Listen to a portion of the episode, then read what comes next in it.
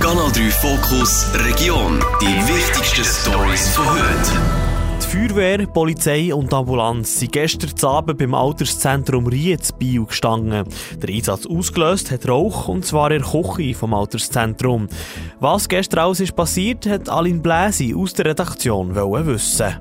Etwa gegen die halbe sechs Uhr oben haben sie gestern an der Feuerwehr müssen anrufen, erklärte Daniel Stähli, Leiter Alterszentren der Stadt Biel. Das ist das Kühlaggregat, das Feuer gefangen hat. Die Ermittlungen laufen. Wir wissen nicht genau aufgrund von was. Und auf das Abend hat es nachher das grosse Aufgebot von der Feuerwehr, Polizei und äh, Ambulanz gegeben. Bewohnerinnen und Bewohner und auch das Personal sind evakuiert worden. Nach ein paar Stunden haben sie aber schon wieder ins Alterszentrum Ried zurück können. Ungefähr um 8 Uhr waren alle wieder im, äh, in ihren Zimmer. Gewesen. Wir haben dann die Verpflegung weitergefahren und äh, die Leute noch ein bisschen beruhigt, die sich natürlich vor Aufregung her, vor Ambulanz und von den Sirenen, die da aufgegangen sind, und alle haben gut geschlafen. Also heute habe ich die Meldung bekommen, dass alles gut gegangen ist, auch über Nacht. Ein Altersheim zu evakuieren sei jeweils eine Herausforderung, sagt Daniel Stähli weiter.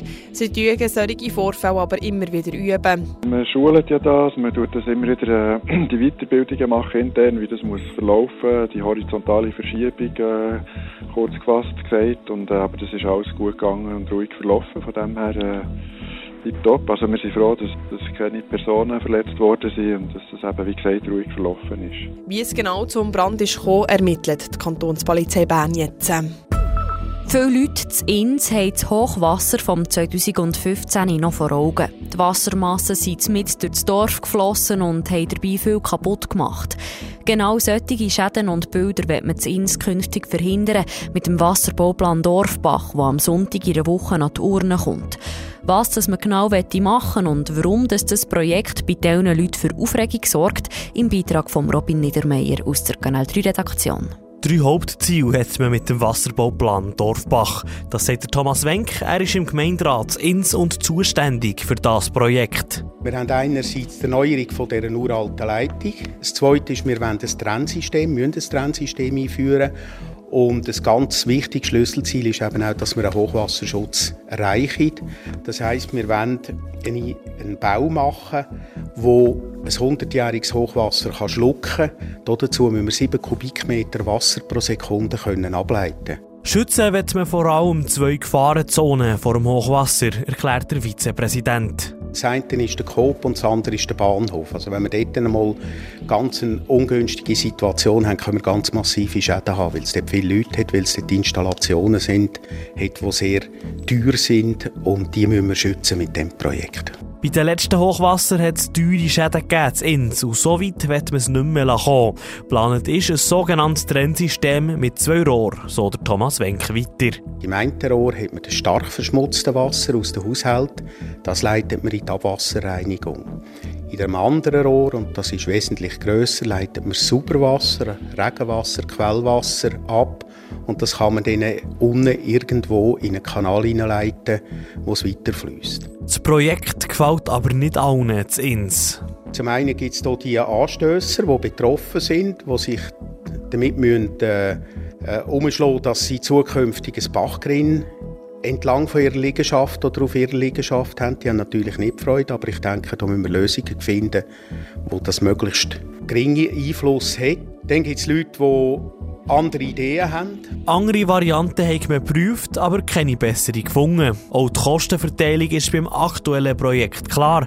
8,6 Millionen Franken kostet es. Die Gemeinde müsste davon etwa 4,5 Millionen Franken selber zahlen. Der Rest tragen der Kanton und der Bund. Die Abstimmung ist am 12. März. Die Hirslande-Klinik Linde in Biel ist nominiert für einen Victor Award in der Kategorie Beste Spitalkoche. Das 25-köpfige Team kocht jeden Tag Essen für das Personal, Patienten und Patientinnen und auch Leute, die von außerhalb kommen.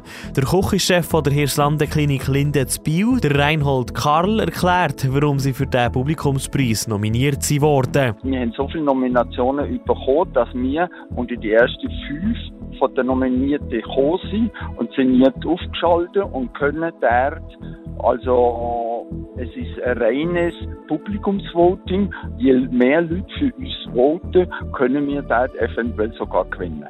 Das ist eine grosse Ehre für ihn und das ganze Team, so der Reinhold Karl weiter. Ich habe also keinen Anspruch wollen dort gewinnen.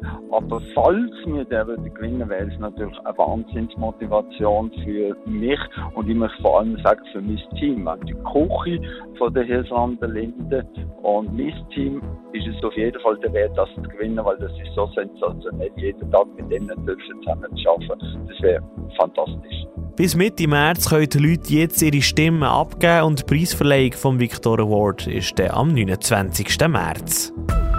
Der EHCB ist auf dem ersten Platz der Tabelle und das kurz vor dem Playoff-Start. Stefanie Meria ist Co-Präsidentin vom Verwaltungsrat beim EHCB. Dass es die Bieler wieder auf den ersten Platz haben geschafft sei ein gutes Zeichen, wie sie sagt. Aber auf der anderen Seite heißt das nicht viel, wo wir wissen genau, dass Playoffs jetzt kommen und das ist eine ganz andere Saison, die anfängt. Und wir wissen, dass wir können aber wir müssen jetzt das so beweisen in den, in den Playoffs. Damit man auch in den Playoffs ein höchstes Niveau behaltet, brauche ich vor allem Selbstvertrauen, so Stefanie Meria weiter. Wir sehen es, wenn Vertrauen da ist, geht Böck direkt rein, geht der Pass im richtigen Ort. Es wird alles einfacher.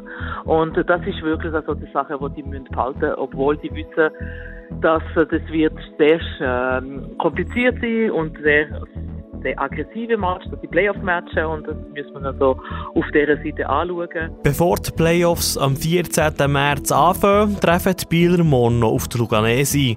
Der EHC Biel ist mit einem Punkt vor Genf auf der Tabellenspitze. Kanal 3 Fokus Region. Nachher auf Spotify und Apple Podcasts. Jederzeit kompakt informiert.